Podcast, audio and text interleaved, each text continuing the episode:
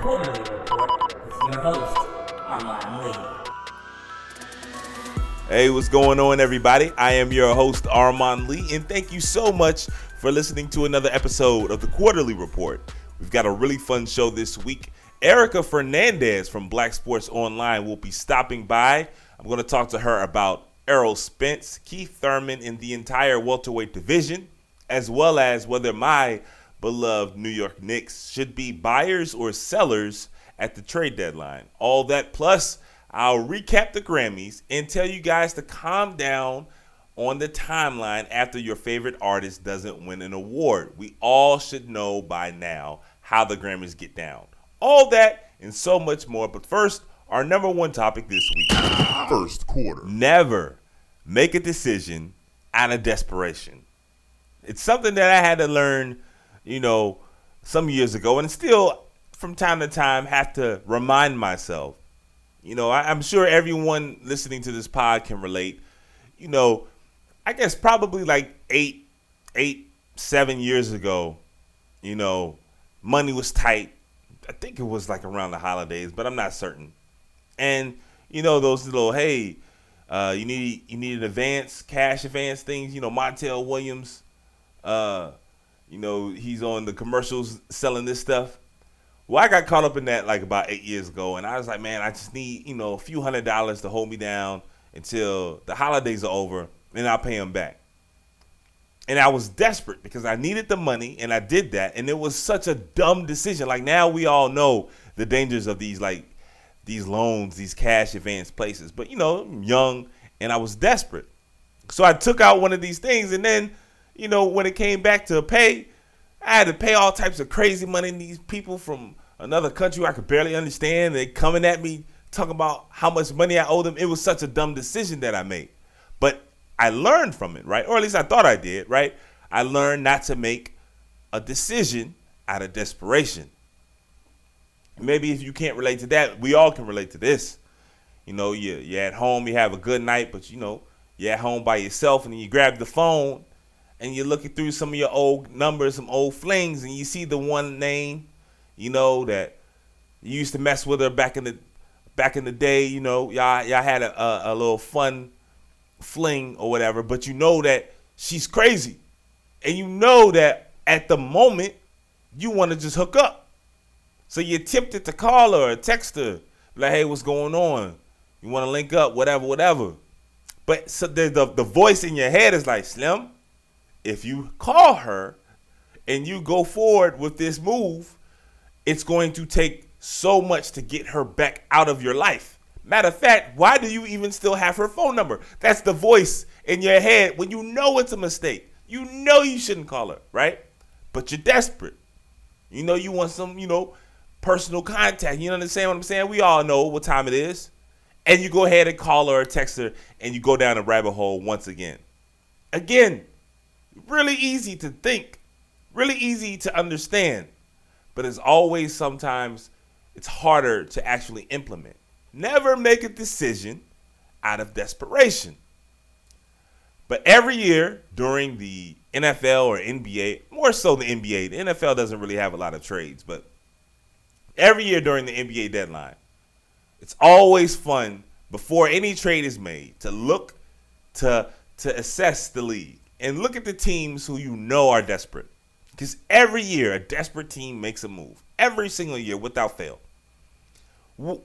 Who's the general manager who is on the last year of his deal and you know he needs to get into the playoffs, right? To get an extension. Because no one wants to get fired. Everyone likes their job.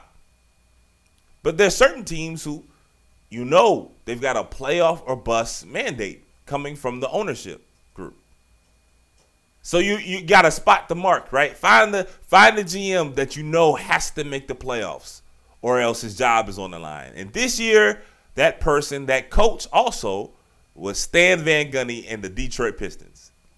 You always got to find the team who's desperate, and the team who's desperate will, without without a doubt, almost be the team who's the most anxious, the most ready to make a deal. And oftentimes, they're the team who makes the, the, the move, who acts out of desperation. Obviously, I'm talking about the Blake Griffin trade. And when when this trade comes out, it came out on Monday. And it's funny because this happens all the time as well. Reporters and you know sources and uh, analysts they'll always talk about certain trades, right? That that lead up to a deadline. Like, oh my my sources are telling me that the Cavaliers are talking with the Clippers about DeAndre Jordan, and they'll talk it to death. And those trades never come to fruition. The trades that always happen are trades that come out of left field. You never know about it. Woj, I think he tweeted something about Blake Griffin um, going to Detroit, and then like less than an hour later, it happened. Like that's how it always happens. Kyrie, nobody knew about Kyrie. Then all of a sudden, Kyrie came out, and then everybody's talking about, oh well, the Spurs are interested in Kyrie, and the Knicks are interested in Kyrie, and before you knew it, he got traded to the Celtics without anybody knowing. Everybody was talking about, oh, the Cavaliers want Paul George and this, that, and the third. And then before you knew it, he got traded to Oklahoma City. No one saw Oklahoma City coming. Same with Jimmy Butler in the, in the Timberwolves. Jimmy Butler was apparently reportedly going to be traded to Boston. Same with Paul George over the summer, right? All the all the times that people bring up trade scenarios, right? And they talk about it for a significant amount of time, you can almost always scratch that trade scenario off the list. Because the trades that usually happen happen like the Blake Griffin trade happened. Just out of left field, you didn't see it coming, and as as soon as you hear anything about it, the trade happens. But in any event, Stan Van Gundy, you know, his job is on the line. He's the head coach and president of basketball operations in Detroit. And since Stan has taken over in Detroit, they've been to the playoffs one time Yet they've increased their uh, payroll and have little to nothing to show for it. They've made some very questionable signings. They haven't really hit on any draft picks outside of Andre Drummond, and I don't think Stan Van was in Detroit when they uh, drafted Drummond.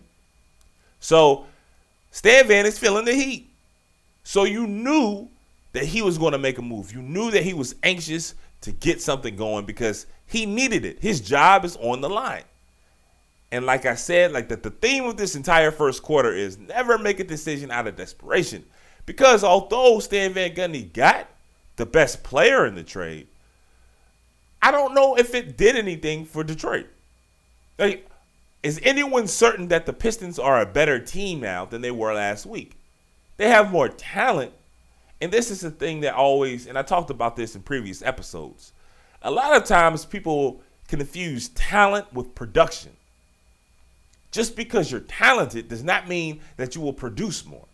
There's a a long line of NBA players and teams and general managers who have made decisions and they have gotten talent, but that talent didn't produce because it's easy to be fooled by talent. Someone can dribble between their legs so many times and somebody can run up and down the floor at blazing speed. You can be seduced. Blake Griffin puts up amazing stats but the problem with the Pistons was that they had poor guard play. Their guards were awful. Their guards are so awful that Reggie Jackson, a player who is not very good, he gets injured, and now everyone in Detroit, every Piston fan at least, they can't wait until he returns because he's so much better than all the other options at guard. So the Pistons, who are amazing in their front court, partly because of Andre Drummond. But Tobias Harris had a decent. He's had a, a, a fine season this year. They trade Tobias Harris. They trade Avery Bradley. Avery Bradley, who has an expiring contract. Avery Bradley, who probably still has a large, you know, value across the league. Like you could have gotten a lot for Avery Bradley by himself, let alone packaging him with Tobias and a first round pick. And they trade all that and a second round pick, I believe, for Blake Griffin, Willie Reed, and I think uh I don't know. I don't know. I think there was another player thrown in to make the contracts match. Now, again, Blake Griffin is the best player in the trade. So if you look at it from that perspective, yeah, the Pistons did well. But Blake Griffin does not improve the Pistons' weakness. The Pistons cannot defend on the perimeter. Blake Griffin does not improve that. The Detroit Pistons cannot shoot. Blake Griffin, while he is a, a, a, a fine shooter, Blake Griffin by no means is somebody who is going to be a knockdown three point shooter or someone who can spread the floor for Andre Drummond. And the Pistons lack playmaking from the guard position, and they still don't have that. That's all of the the things that we know for certain. But again, Blake Griffin's a former All-Star. Blake Griffin is locked long term. Many people will try to spin this that the Pistons got the best player. Blake Griffin will be able to attract free agents. Blake Griffin will be able to attract fans. And again, I, I caution Blake Griffin is like a sports car. It's really fun at first, right? You, you get to race it, you see all the tricks, and it's amazing. It catches everybody's eye. You're a head turner. But that first time you got to take your, your sports car to get some work done, inevitably, more problems start to arise.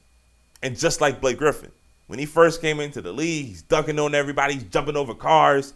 Kenny Smith's got a choir singing, I Believe I Can Fly. You know what I'm saying?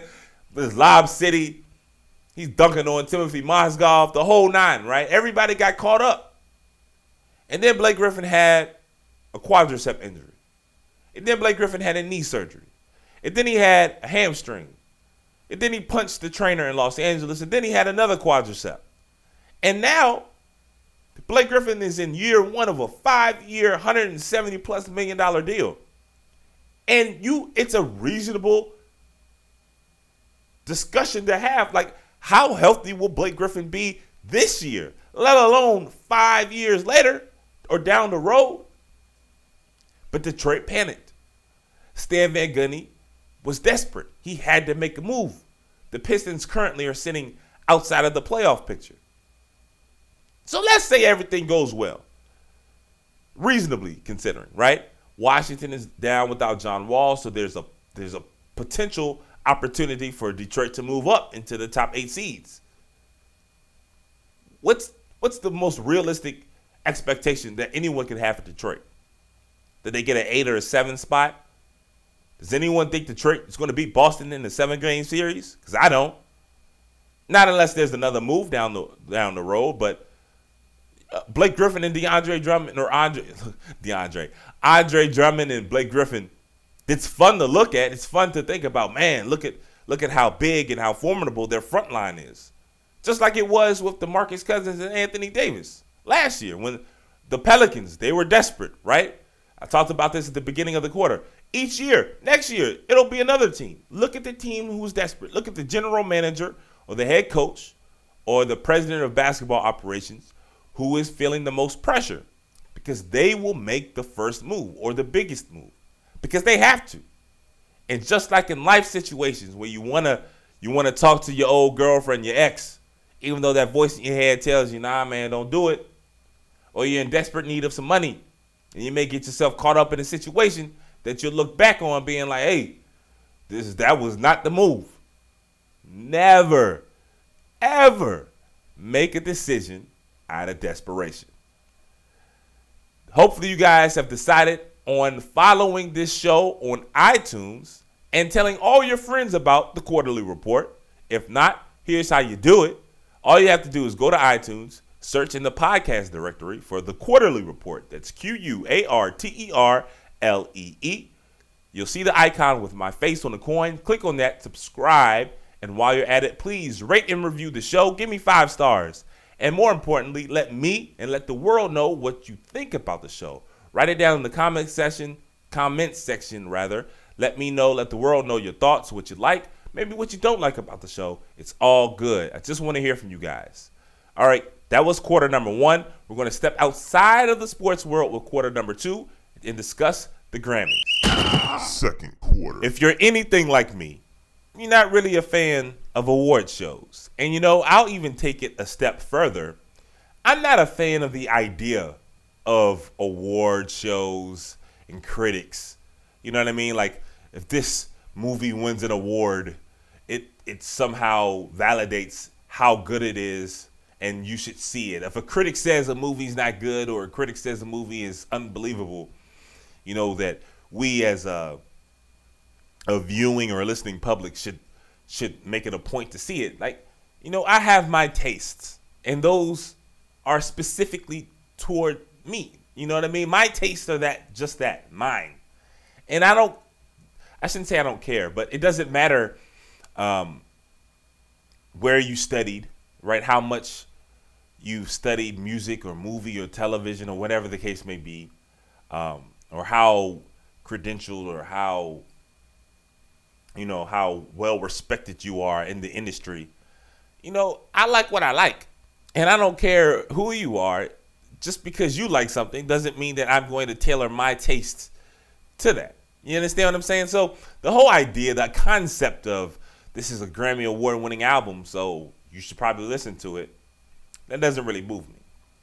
But the Grammys, unlike other award shows, they they are different because, you know, you have musicians performing. So I watch the Grammys for the performances. You know, many of the artists, I have no idea who they are.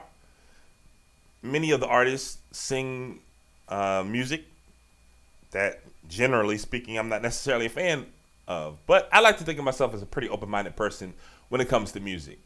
So I enjoy watching the Grammys, unlike other award shows, because while, like other award shows, I don't care who wins, I do enjoy seeing these artists perform at the highest stage. I think that's something that's pretty dope about it. And it'll open you up to certain things that you may not otherwise hear. You know what I mean? There there'll be so many different acts, so many different genres of music. You may hear something that will catch your catch your eye, but catch your ear, and then it will open you up to a whole new, you know, whole new opening of music. You know what I'm saying? And I think that's a super dope idea and concept. So much like many other people, this past Sunday, I watched the Grammys, and I'm going back and forth, you know, because at the time it started, I believe Oklahoma City and Philadelphia, they were still playing, and I was glued to that. But without fail, almost like clockwork, when the Grammys have, you know, when the Grammys are on television, there's always controversy on the timeline with your homeboys, with your homegirls, whatever the case may be. And this year was no different. Uh, I, I told you guys a few episodes back, the last episode of 2017 maybe, that I thought uh, artist SZA, that she had the best album of last year. So I was excited. I was happy for her, I should say, when she had like five nominations. But I knew, just like if you're honest, you knew she wasn't to win anything. It happens every year with the Grammys. And every year, people are so pissed off. They get so mad. And I guess my advice to everyone, if you do partake in the Grammys, in the entire experience, is not to have an invested interest. Understand, especially when it comes to uh, hip hop and urban music, urban, you know, this in PC, black music, right? The Grammys go out of their way. I shouldn't say that. The Grammys understand the power that hip hop music has, the reach it has. So, you know, in years past, Beyonce will perform, right? And they'll tease Beyonce from the first opening credits, right? As soon as they do their intro, they're open. Beyonce, make sure you catch Beyonce's performance and Beyonce every hour, every commercial break. Make sure you tune in for Beyonce, right? Because they understand how powerful she is and her music is in the fans, right? People love hip hop, R&B music. It's part it's ingrained in our society. Every single fabric. The problem is when it comes to appreciating the music on a large scale. And what do I mean by that? Beyonce when, you know, she'll drop an album or Kendrick, right? They'll they'll they'll have an album and they'll clean up the Black Awards, right? Man, and not even Kendrick for real. Remember when Macklemore, Macklemore won Best Hip Hop Album over Kendrick, and everybody was like, "Bro, what are y'all doing?" You know what I'm saying? So nine times out of ten, Beyonce will clean up. Best R&B, best adult uh, contemporary R&B, best R&B vocal, R&B album of the year, the whole nine, all the quote unquote urban awards they'll show respect. But the moment Beyonce or Kendrick or SZA is nominated for a category that cross genres, right? Best new artist, album of the year, song of the year, record of the year. Oh man, we don't win those. it takes it takes Andre 3000 trying to sound like Prince for us to get that, man. It takes Wyclef breaking Lauryn Hill's heart for us to get an album of the year. And that's cool. Like the years of me getting upset, they're long since passed. I'm a grown man now. I'm 35. I know the game. I know the rules. Again, I watch the Grammys for the performances. I don't care who wins. You know, because as someone who is part of a generation that has always had hip hop music in my life, it's been like the the soundtrack of my life. You understand what I'm saying? There's always been rap and R&B, hip hop music for me. I don't I don't need the Grammys validation. They failed on so many past award shows that they have no credibility when it comes to telling me what was the best album, let alone what was the best rap album, right? So if they can't get, think about it like this Nas has never won a Grammy. Not a Grammy in terms of best album. He never won best rap song. You know, best rap album. Nas. Afroman has a Grammy, bro. Afroman. Remember the Bama? Because I got because I got that Bama has a Grammy. Nas doesn't. Slim. What, what more do you need to hear? You feel me? Like I said, Macklemore won best rap album just a handful of years ago over Kendrick Good Kid, Mad City. I mean, so clearly there's a lack of appreciation, a lack of understanding. So of course I'm not going to put any weight into what the Grammys say when it comes to the best rap album. And of course, I'm not going to think that they have the capacity, the understanding to appreciate the albums on a large scale when we're talking about best record, best album, best song. Of course not. So just enjoy the show. And think about it like this Prince has never won Best Album of the Year. Prince, God bless the dead. Best Song of the Year. Prince has never won. So what are we expecting? You know what I mean? What are we expecting? Of course, they're not going to fully appreciate an artist like SZA. You know, last year we all know about the controversy. Personally, I thought Anti was better than Lemonade, but I'll succeed. I, will take a step back. You know, I understand that Lemonade, man. People swear by that joint. That was a a, a cultural movement. And Beyonce, again, she cleaned up all the quote unquote urban awards, right? But song, record, album of the year. You know, you got you got artists like Adele during her acceptance speech thanking Beyonce. I mean, that was crazy, you know. But it was they were placed in uncomfortable positions because the people who make these decisions don't appreciate the music. I try to stay away from culture, right? Because culture has become like a super buzzword now. Like every website is talking about where sports and culture intersect, and every website and Twitter page and all, everybody talks about culture. I'm trying to think of another word instead of using culture, but I'm failing miserably at that. But you guys understand what I'm saying? Like hip hop as a uh, as a as a culture, right? It it's strong, but it's still I don't feel like it it gets it doesn't receive the the the necessary respect that it deserves. You know what I mean? And like I said, the Grammys have failed historically when just talking about rap categories. I mean, this year, and yeah, I've, I've lived right outside DC for the last 16, 17 years. Full disclosure, right? So I may be a little bit biased on this, but don't tell me that Humble, and shout out to Kendrick. I'm not knocking Kendrick. Humble wasn't a better song than Crew. Come on, Slim. When Crew came out, she see money all around me, and you think I'm the man. And that joke was the that joke was better. You feel me? But they didn't win, and everybody knew that they weren't going to win that award you already know coming into it. Oh, okay. Well, best rap is if it's not if Eminem is not nominated for best rap category, if he is, you know he's gonna win. If it's not him, it's either gonna be Drake or Kendrick or Jay Z. One of those three. Like you, if you're not one of those four artists, you're not gonna break through. Doesn't matter what you put out. Similarly, we all knew who was gonna win best album of the year, and that's not a knock on Bruno. I see a lot of people on the timeline killing Bruno Mars I rock with Bruno. you feel me? Bruno Mars is one of the few artists who everybody can appreciate. If Bruno Mars gets his little behind up, you know, people from this part of society all the way to the the complete opposite. Everybody can get down to Bruno, man. You feel me? So I'm not even knocking him. 24K Magic wasn't necessarily my favorite piece of work by him, but I, you know, it was cool. But as soon as they had the nominees for the Grammys, everybody knew he was going to win. Everybody. You know, and that's just how they get down. So I'm trying to save everyone's stress because after the award show, of course, everybody is pitching a fit. And, oh my gosh, I can't believe this. And nah, nah, nah, nah. I'm like, Slim, if you don't know this by now, you're not paying attention. So to everyone who was upset this past Sunday that SZA didn't get an award, or that Kendrick didn't win Best Album, or that Jay Z didn't get an award, or if you were upset last year that Beyonce didn't win Best Album and Best Song, you gotta pay attention. Don't let them keep playing you.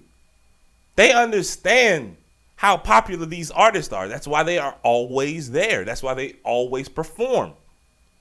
Either just watch the Grammys for the performances or don't watch at all. Because you're wasting your energy getting upset when these people have told us time and time again they don't either they don't care or they just don't comprehend. And it's probably the former. Right? They just don't care. They care about those ratings, they care about those eyeballs, and they care about the reaction. You know, think those members of the the, the Grammy, uh, the people who throw the Grammys, when they see that, that the Grammys are trending and all these people are upset, it doesn't matter if you are upset with the awards and how it went down, especially if you're going to watch back, watch next year. I'm sure they were they were a little nervous after the whole Beyonce thing this year. Like, oh man, are we are we gonna? Are people gonna watch? And you know, people still tuned in. If you have a problem with something, don't continue to feed the beast. Either be like me, watch the Grammys and just enjoy the performances and pay no mind to who wins, or just take the Grammys out of your out of your mind completely. Because what other people think should not matter to you, the consumer. If you like something, you like it do I feel bad for artists? Sure. I'm sure they they would like to get that validation. They would like to be um, acknowledged by their peers. You know what I mean? Like we've been told forever that the Grammys is the the highest mark in music, right? The highest accolade you can achieve in the music industry is to receive a Grammy. That's what we've been told. But one beautiful thing about the hip hop community is that we flip stuff all the time. Just because this is something that has always been doesn't mean that's how we receive it. You know, if you're short, people still call you big man. If you if you fat, people call you slim. Right? Something we can we will call something tough. Something can be tough and that's a positive. Man, that's tough right there. That's hard. We flip things all the time. So it's about time we start flipping this idea that the Grammys are the end all be all because it's not. And they've shown us time and time again they don't care about us anyway. Hopefully, you guys continue to care about me and the show. Make sure you guys email me at quarterlyreport at gmail.com. Every other week, I have a segment called Stoppage Time where I read some of the emails and give you guys my take, answer your questions, whatever the case may be. So make sure you email me at quarterlyreport at gmail.com and make sure you follow me on Twitter. We're at quarterly, Q U A R T E R L E E show. You can tweet at me. I do a lot of live tweets, um, the whole nine, man. So get involved with me on all your different social media platforms. All right, guys, you heard the horn. So, of course, that means it's halftime. Um, this week on halftime, we're going to revisit one of my favorite games. It's a game that I created a few months ago, but with the Hall of Fame announcement coming around the corner, I thought it was perfect to revisit this game. And of course, this game is Did Ray Lewis really say that? The rules are very simple. I read a bunch of quotes, and you and your friends or whomever listening to this podcast have to answer this one simple question. Did Ray Lewis indeed say this? Take a listen. Welcome to the game sweeping the nation. It's called Did Ray Lewis Really Say That? The rules are very simple. I read a quote, and you at home tell me if Ray Lewis really said that. Here's today's quote Did Ray Lewis, while speaking in front of the Miami Hurricanes football team, brag about using all of his brain and the fact that he's willing to make the ultimate sacrifice versus the Pittsburgh Steelers? If you guessed that Ray Lewis did say that, you'd be correct. Take a listen. How much of our brains are we really going to use? I use mine to tell somebody today, September 11th, when I step on the field against the Pittsburgh Steelers, if that's what God will is, there's no other man out there willing to give up what I'm willing to give up. There's no doubt in my mind that his ass is 100% crazy. All right, See you next time for the game sweeping the nation. Did Ray Lewis really say that? God bless Ray Lewis, Joe. I mean, honestly, how amazing will Ray Lewis's Hall of Fame speech be? Because you know he's bringing out all of the fireworks, all of the special effects. Slim, I, I can't. I don't know if I can say I can't wait because I don't know if I have the capacity to watch and listen to all of Ray Lewis's Hall of Fame speech, but I do know whether I listen to a second or I watch all of it on a loop, I know it's going to be amazing. Let me give you so you know to to do halftime, you know, I'm I'm searching YouTube, you understand, and I'm checking out all these like funny or long you know Ray Lewis's Ray Lewis quotes, right? And I mean, there's so many of them. I mean, he's talking to Charlie Rose. He's giving a TED talk. It's a lot, a lot of Ray Lewis, uh, like Ray Lewis speeches and sound bites that exist online, as you would imagine. And so, you know, I'm saving some of these for like future halftimes, and I'm laughing so hard initially. But here's the scary thing, right? The longer I listen, it's it, I mean it's a rabbit hole. You go searching for Ray Lewis sound bites. I mean, you have the enjoy your day because that's all you're gonna do for hours, at least for me. But the scary thing I felt was after a while, I went from like laughing and just like yo, this guy's nuts, into being like ready to run through a wall for Ray Lewis. I'm being dead ass. This dude's got it's a gift or maybe I'm just weak. I don't know what it is, but I mean, instantly, initially, I'm laughing because I'm like, yo, this stuff is so absurd. But the longer I listen to Ray Lewis, I become like mesmerized, hypnotized by like his word salad of just mumbo jumbo, and then all of a sudden you feel inspired. You know what he's done? He, he, what he does really well? He changes his inflection. Like sometimes he gets real down like this, and then all of a sudden he's just yelling at you. you know what I'm saying? And I'm like, yo, yeah, let's go, Ray. You know what I liken it to? When I was a kid, and if you listen to this podcast for any time, I think I've probably mentioned it before. I used to love professional wrestling. I'm talking about love pro wrestling. Up until like I was like 18, 19 years old, I was in it. And like my favorite wrestler when I was a kid, like a little boy, was the Ultimate Warrior. The Ultimate Warrior made no damn sense. But when you're a kid, you're listening to him, he's got the face paint and he's screaming and, like snarling and growling and all this stuff. You're like, yo, that's what's up. But he's talking about making the ultimate sacrifice, crashing planes in the Pontiac Silverdome. He's talking all types of crazy stuff. And that's what Ray Lewis is. Ray Lewis is the ultimate warrior. God bless the dead, mind you. So yeah, I can't wait for the Hall of Fame speech. I don't know if the world is ready, but I damn sure know Ray Lewis in that Beijing, he coming with the A game, Joe. TED Talk at the Hall of Fame. God bless it. All right, guys, that's enough about that. That's enough about the first half and halftime. We've got two quarters left, starting with our third quarter. This week, our special guest this week, correspondent from Black Sports Online, Miss Erika Fernandez. Third quarter. My next guest is a correspondent for Black Sports Online, also a co host of the podcast Uploaded, with Tasha and Erika. You can catch that on iTunes and anywhere else you listen to podcast. Miss Erika Fernandez. Erika, how are you doing? And thank you for joining me this week on the Quarter-Lee Report. I'm very well. How are you? I'm doing very well. Very excited about this interview, actually. And, um, you know, we're about two weeks removed from Errol Spence's um, dominant performance over DC area, DC native, I should say, fighter Lamont Peterson. Um, it was a year, he was almost all for a year after winning the title from Kell Brook back in early, let's say March 2017 but you know he silenced any doubts that there may have been on his performance. So I'm curious. Two questions since you were there covering the fight for BSO. Number one, how impressed were you by Spence just in in ring performance? I mean, we all know he's a great fighter, uh, knocking on the door of being a top three pound for pound fighter. So that's number one. And number two, uh, the only knock anyone can really have on Spence is his inactivity.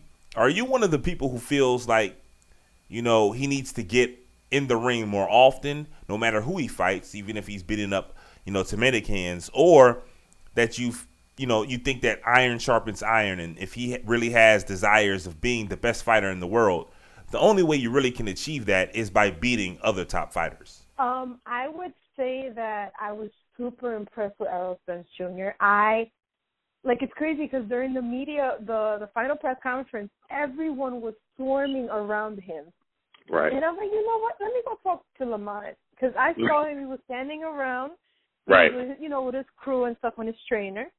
So by all means, I was like, let me. This is my this is my chance to actually get some questions because there's no one around. Right. So he knew what was at stake as well. He says that, if I'm not mistaken, he says he knew that he was coming in as an underdog. Um, right. People definitely saw that Errol was going to win, and I feel like deep down, you know, all our parents tell us you're a winner, you're a winner, but sometimes you really got to be like, damn, I got to give it up to the person who beat me. But right. Spence showed so much speed in the ring, like his footwork, those jabs, those hooks. It's like he really, really, really even knocked the hell out of his yeah. training. So I think to answer your question as well regarding Keith Thurman, I'm happy that someone brought it up in the press conference and then, of course, Keith Thurman tweeted about it, like, you know, you, your turn will come soon. And obviously, you know, that fight's been set. But right. He even said he's like, it's probably, he's like, he's not even one time, he's sometimes. So obviously, he's also dabbing into the into the trash talk. I don't really consider Errol too much of a trash talk. I feel like he's such a humble guy, and he really puts his gloves in the ring, and that's what the, that's the only statement he really came to make. But I was super impressed also with the sportsmanship between these two boxers. Like I have never seen that. That's yeah. as that sentence sounds like. They were anything, you know, giving it up to each other. And I don't even think right. a lot of people know this, but Lamont used to spar with Errol. Right. Spence, yeah. And I'm I'm assuming that's probably during his Olympian times. I want to say. Yeah. Well, Errol's Errol's um Olympian times, but you know, it was it was like you know teacher versus pupil. Now let's see if you learned anything, and ultimately the reins are going to be passed down to newer generations. That's something that you know we can't avoid age. That's something right. that's going to come inevitably. But I really love. If anything I can grab from this fight is definitely the act of sportsmanship, and a lot of people were commenting on that that there wasn't anything there was no bad blood during the press conferences or even their weigh-ins. Everything was just like, oh, we're about to fight. All right, cool. Let's just be professionals instead right. of just talk smack. You know what I mean? Yeah, it is refreshing. Um, you know, Lamont and Spence, they're two of my, my favorite fighters. Obviously, I'm located right outside the D.C. area, so there is an affection there for Lamont. And, um, you know, it, it, it's good to see that, you know, we're so accustomed to boxers talking a lot of trash and all the stunts that – weigh-ins, press conferences. These two guys obviously had a lot of respect for one another, and they just, you know, they did their talking with their hands, and you know, no, not to discredit Lamont because he he put forth a a great effort, but they're just on two different levels. Errol is a, a top pros. Now you can't even call him a prospect anymore. He's a top level fighter, and Lamont, he may have to start thinking about whether it's time to call it quits. All right, guys. Once again, I'm joined by my guest this week, Miss Erika Fernandez. You can follow her on Twitter. She's at Curls in Sports. You've seen her all over the place. She's a correspondent for BSO and the co-host of her own podcast, Uploaded with Tasha and Erika. You can check out that podcast anywhere you listen to podcasts. Um, so you know, you mentioned Keith Thurman, and I definitely want to pivot to that. Um, Keith is the lineal welterweight champion, and you know, the question has to be asked. Like Errol has been calling out Keith Thurman for years, even before either of them had won a championship. And you know, the whole idea of PBC, right, was to get all these great fighters together on, under one umbrella and give the fans the fights that they want to see. You know, boxing had been so political over the past handful of years. So, you know, the idea, considering that Keith and Errol are both PBC fighters, this should be a fight that's easily done. You know, we should be able to have been seeing this fight, really, because Errol has been calling out uh, Keith, but it hasn't happened. So I got to ask you, do you feel that Keith is ducking Spence? I want to say he's not ducking him as hard as as Danny Garcia is ducking him. Well, yeah. yeah, it's crazy, man. Swift wants no problem with Spence, and that hurts too because I like Danny as a fighter, but he doesn't want no smoke with Errol. And it's like you love, like you know, it's a family. But I mean, his father is a feisty man. He right. will curse you out, which I love because it's you know, right. he really gets his family involved, and it's like you know, you got you got somebody good in your corner. Not, not to say that friends and other extended family isn't great, but who better than a mother and a father to have in your corner? I and he's and even um Errol Spence has called out Danny Garcia at the press conference. He was naming his name again, so it's like, is this going to happen? Or uh, I think that the only way it'll happen if it's mandated. If you want me to be right. honest, which is unfortunate because Danny, he's a PBC fighter too. And you know, when you look on paper, Garcia and Thurman, you know, you would you would think that they would be a, a, a good matchup for Spence. And you know, like I said with Keith, and you know, when Keith fought Danny, it was a really fun fight. And I'm curious your thoughts on this. Uh, Keith, you know, outside of Errol, Keith has fought everybody. You know, he fought Danny, he fought Shawn in two really fun, exciting fights. Um, Again, he's the lineal welterweight champion, but Errol is coming. And I wonder is he putting himself and his name and his reputation and an otherwise really successful career at risk by avoiding, or at least what it seems like avoiding Errol Spence? Is he running the risk of, you know, being looked at as an afterthought? I completely agree. And you know, you know, with his tweet, like what, 25 minutes or so after his fight, it's clear he had been watching the fight. Like that's inevitable. Right. And, but I don't think at this point he's ducking him too much. But we, you know, there's always an argument for that. But right. obviously, you know, I don't even think that Keith is ready for any fight. Yeah. I think I forgot when the fights were released. Um, yeah. what date he's fighting? I want to say he's fighting in May. You know, he's been he's been missing in action for about a year now, fighting Errol would be probably close to yeah. um to return because it, it would be well he's conditioned uh, and you're still trying to condition and you're trying to get back on his level. It yeah. won't be possible. But I but Keith Thurman is such a great boxer too. Like you just gotta love his enthusiasm for the for the for the sport that not a lot of other boxers could demonstrate. Like he really wants people to be engaged and he loves talking smack. and I think he does it so well. Once again, guys, I'm joined by Erika Fernandez. You can follow her on Twitter. She's at Curls in Sports. Super dope, fun follow. Uh, talks about all types of things, not just boxing, basketball, entertainment, the whole nine. Really fun follow. Also, the co-host of Uploaded with Tasha and Tasha and Erika. Excuse me. Make sure you listen to that podcast as well. All right, Erika. So we we talk about boxing, and I'm a huge boxing head. But the one sport I love more than boxing is the NBA, and mm-hmm. unfortunately, I'm a Knicks fan. You know, you you you reside in New York. You know, I'm outside of D.C. Um, so I'm curious with the trade deadline approaching. You know, New York has some. Um, they've got some interesting pieces. They, as we stand right now, are a few games around roughly four or five games out of the eighth spot.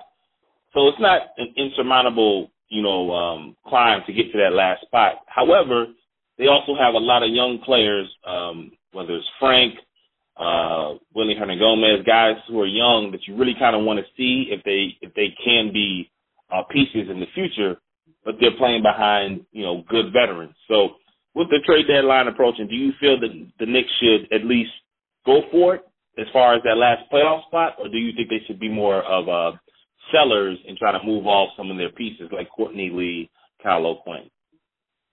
Um, I feel like Courtney Lee's name hasn't been mentioned as often as Kyle O'Quinn's name has been mentioned within trade. Right. But it sucks because you know the Knicks looked so good in November, and then December came along, and they haven't Yeah. really quite recuperated, which is something that I've noticed. Only I'm not a Knicks fan to be 100 percent Right. honest, but I have no choice but to keep up with it. but Right, right. it's a it's a trend I've been noticing in the past few years, and Yeah. it's really seems like they can't just grasp that that that lead and even during you know I feel like there's not enough halftime adjustments made either because it's always a third quarter collapse and it's not Always, it's like, always. a, it's like yeah it's like a popular joke now like oh the Knicks lost what happened in the third quarter Oh, it's so bad. It's so bad. It's and, and the worst thing is it's been the same story, the same song and dance my entire life. The Knicks will will be looking great in the first half, and then they'll score like seven points in the third quarter, and then you know it's over. So you know, unfortunately, the Knicks are still the Knicks, no matter if they are buyers or sellers at the trade deadline. Poor me, poor me. Anyway, on a much lighter note, once again, guys, this is my guest this week, Miss Erika Fernandez. Make sure you follow her on Twitter. She's at Curls in Sports. Super fun follow. She talks boxing, basketball, baseball right around the corner, and all things in between. So you're definitely going to want to follow her. She's a correspondent for Black Sports Online and the co-host of Uploaded with Tasha and Erika. Very fun podcast. Make sure you check that out. Erika, thank you so much for joining me this week on the Quarter-Lee Report. Of course All right, guys. So we are three quarters down with only one quarter left. Let's finish up strong with our last topic this week. Fourth quarter. Earlier in the show, I talked about Blake Griffin and how the the Pistons acted out of desperation in trading for the former star. But there is another side of this trade that I think people need to really think about and understand. Um, in the NBA, life moves very, very fast. And the window of opportunity will shut on you before you even realize. And I, I, I'm, I've thought about this. As you guys know, I live right outside of the DC area. Um, and, you know, John Wall, one of my favorite players in the league, he reportedly will be down anywhere between six to eight weeks because he's getting a knee scope. And you know, in past weeks, if you follow me on Twitter, again, you can follow the show at Quarter-Lee Show. That's Q U A R T E R L E E Show. I've talked about how, you know, I feel that the Wizards, I feel like their their roster isn't built properly. Like the roster configuration is flawed. And I came to that conclusion because when you look at the NBA landscape, and not just now, but throughout its entirety, when teams build, right, their team with their guards being the players with the highest usage, meaning the guys who take the most shots, the, the guys who have the ball in their hands the most, right? When you build your team through your guards, it never amounts to success. It just doesn't. Not on the highest level. Are there are there exceptions? Yeah, and the exception is Steph Curry, James Harden. Like those are the exceptions. Michael Jordan, he was a two guard. His his point guards during his that those championship eras were, you know, Steve Kerr, Ron Harper, B.J. Armstrong. I mean, I, the the Pistons, the Pistons. I guess you could make a case uh, of being, you know, another exception. You know, Isiah Thomas and Joe Dumars, but that was a team that was built through their defense. But if you wanted to give me the Pistons as an example, sure. So that's three teams. You know, find me some more. So again, and that's going back decades now. If you look at today's NBA, again, unless you think John Wall and or Bradley Beal are the same caliber of player that Steph Curry, a two-time league MVP, probably at this point point in time, top 30 player of all time, and that's me being conservative. Or you think John Wall and or Bradley Beal are the same caliber of player as is James Harden, right? The the player who probably wins MVP this year, who's finished first runner up twice already, then you're saying that they're closer to Damian Lillard and CJ McCollum and Kyle Lowry and DeMar DeRozan, guys who whose teams are good, good enough to get to the playoffs. Maybe in the in the Raptors case, good enough to get to the conference championship, but we know they all have a ceiling.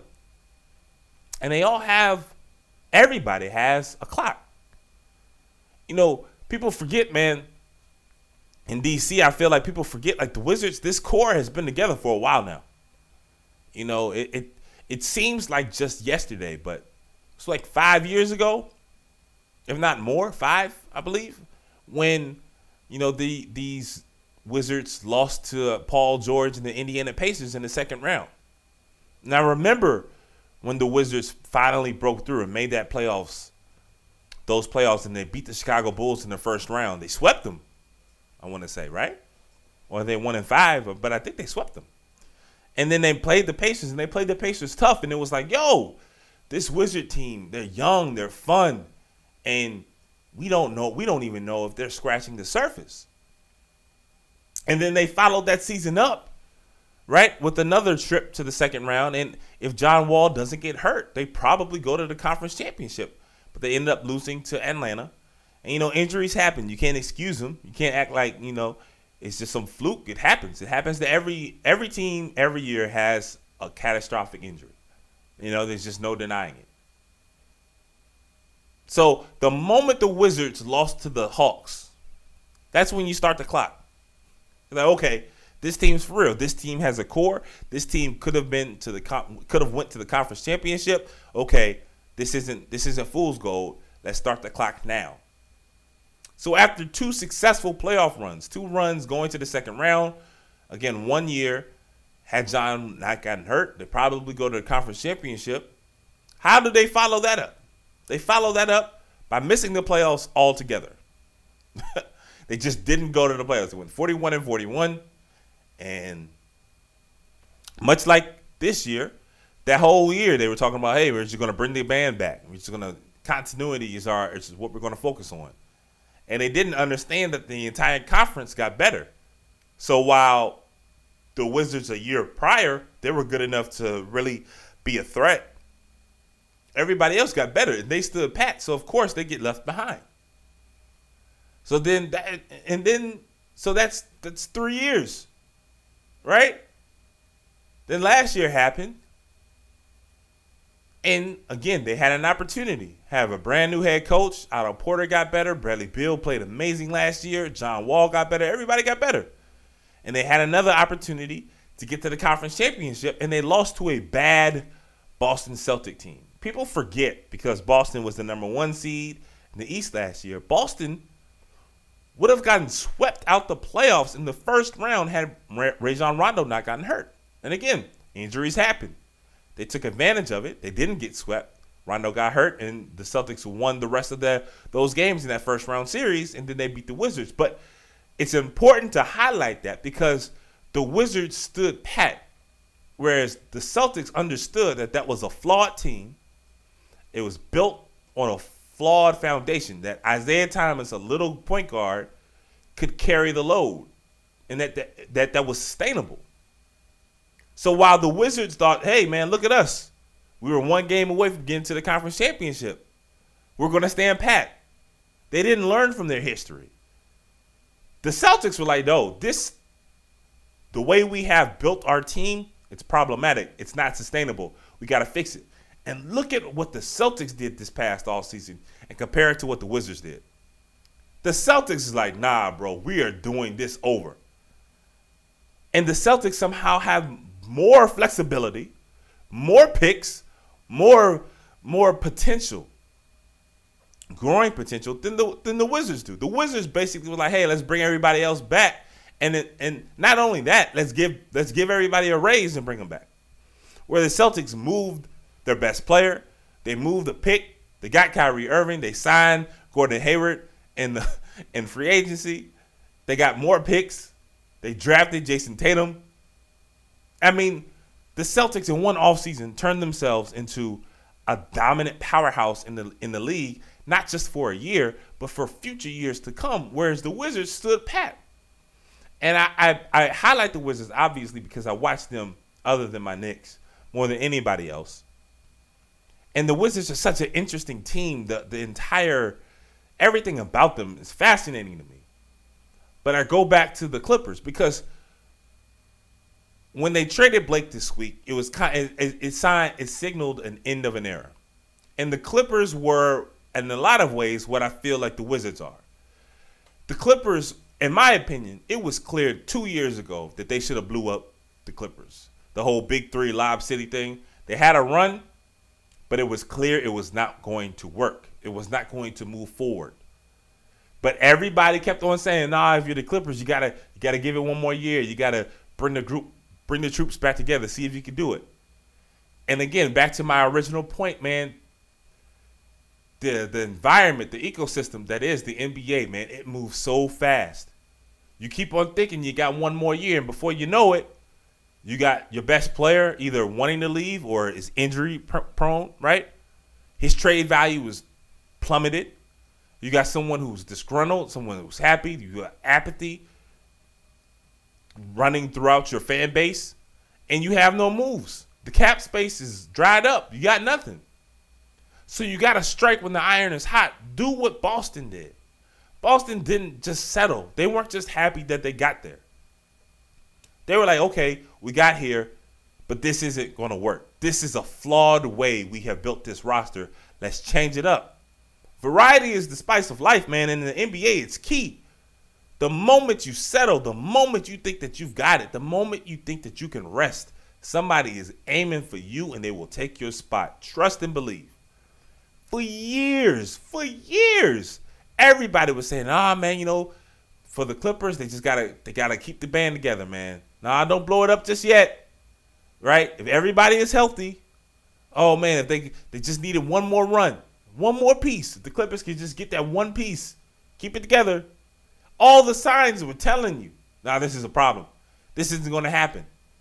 The Clippers, for, for years, six, five, six years, couldn't get to the conference championship, despite having one of the best point guards in the league, despite having multiple All Stars. Does sound familiar? Despite having a high payroll, despite having one of the best starting fives in the entire league, but had no bench. I'm telling you, the, the, the parallels between the Clippers and the Wizards are clear. If you are a Wizard fan, you should look at what has happened to the Clippers in the last eight months and be like, okay, that's what we can't have happen to us. Because Chris Paul left, and you got 10 cents on the dollar. You got Patrick Beverley and Sam Dekker for Chris Paul. Think about that. You traded, and and he went within the conference. And look at Houston now. And what did you get in return for one of the 10 best players in this league? And then uh, before the All Star break, you trade Blake Griffin because it was clear you couldn't sustain it. Blake can't be the number one guy. He puts up great numbers. He's an all star caliber player. He can't carry the load as the guy. Listen to the similarities. I'm not gonna I'm not gonna call out names. You can put two and two together. And then you're left with the last all-star, the guy who's underrated because he specializes in things that people don't properly value. So you can't get anywhere close to equal value for DeAndre Jordan. Not to mention, he's got a player option for the next season. So he could leave for nothing if you don't move him. Listen to the similarities. Every year for the last five, six years, people have been telling you that the Clippers just need this one more piece. They just need this. The Clippers haven't appreciated the draft well. The Clippers haven't paid attention. They didn't draft well, they traded their picks. They couldn't build a, a bench. They were, they were, they had their backs up against the salary cap. They couldn't make moves, and before you knew it, their window had officially closed. I'm speaking to the Wizards right now because I live right outside of DC, but there are other NBA teams who need to take heed and pay attention to what happened with the Clippers because it happens all the time. You think you've got so much time ahead of you that you don't realize that the time has is is is leaving at a rapid speed. You have no idea how quick the door, the window closes in the NBA. So instead of staying pat, instead of thinking, hey man, let's bring the game back together, and doing that another year, and then a year after that, and another year. This has been four years for the Wizards. Four with this group. And that's not counting the first year. You start the clock when they lost to Atlanta. And what's been the big change? What's been the big upgrade? Markieff Morris? I don't know. You can either be the Clippers or you can be the Celtics. I'll let you decide which one is the better path. All right, guys, thank you so much for listening to the Quarter-Lee Report. I've had a really fun show. Thanks again to Erika Fernandez from Black Sports Online. Make sure you follow her at Curls in Sports. It was really fun to have her on talking boxing and the Knicks, and as well as the Grammys, the Wizards, Blake Griffin. It was a really exciting show this week. Make sure you guys let me know your thoughts on the show, any topic that I did talk about, or maybe a topic that I missed. Email me at quarterlyreport at gmail.com. Tweet at me at Quarter-Lee Show. That's Q U A R T E R L E E show. And make sure you subscribe to the podcast on iTunes. Go to iTunes to the podcast directory, search Quarter-Lee Report. Again, that's Q U A R T E R L E E. You'll see the icon with my face on the coin. Click on that, subscribe. Tell your friends to subscribe as well. Let the world know how much you enjoyed the show and let me know how much by leaving a review. If you don't mind, give me a five star rate and review the show as well, all on iTunes. Thank you guys so much for listening to the podcast, and I'll see you right back here next Thursday on the Quarter-Lee Report.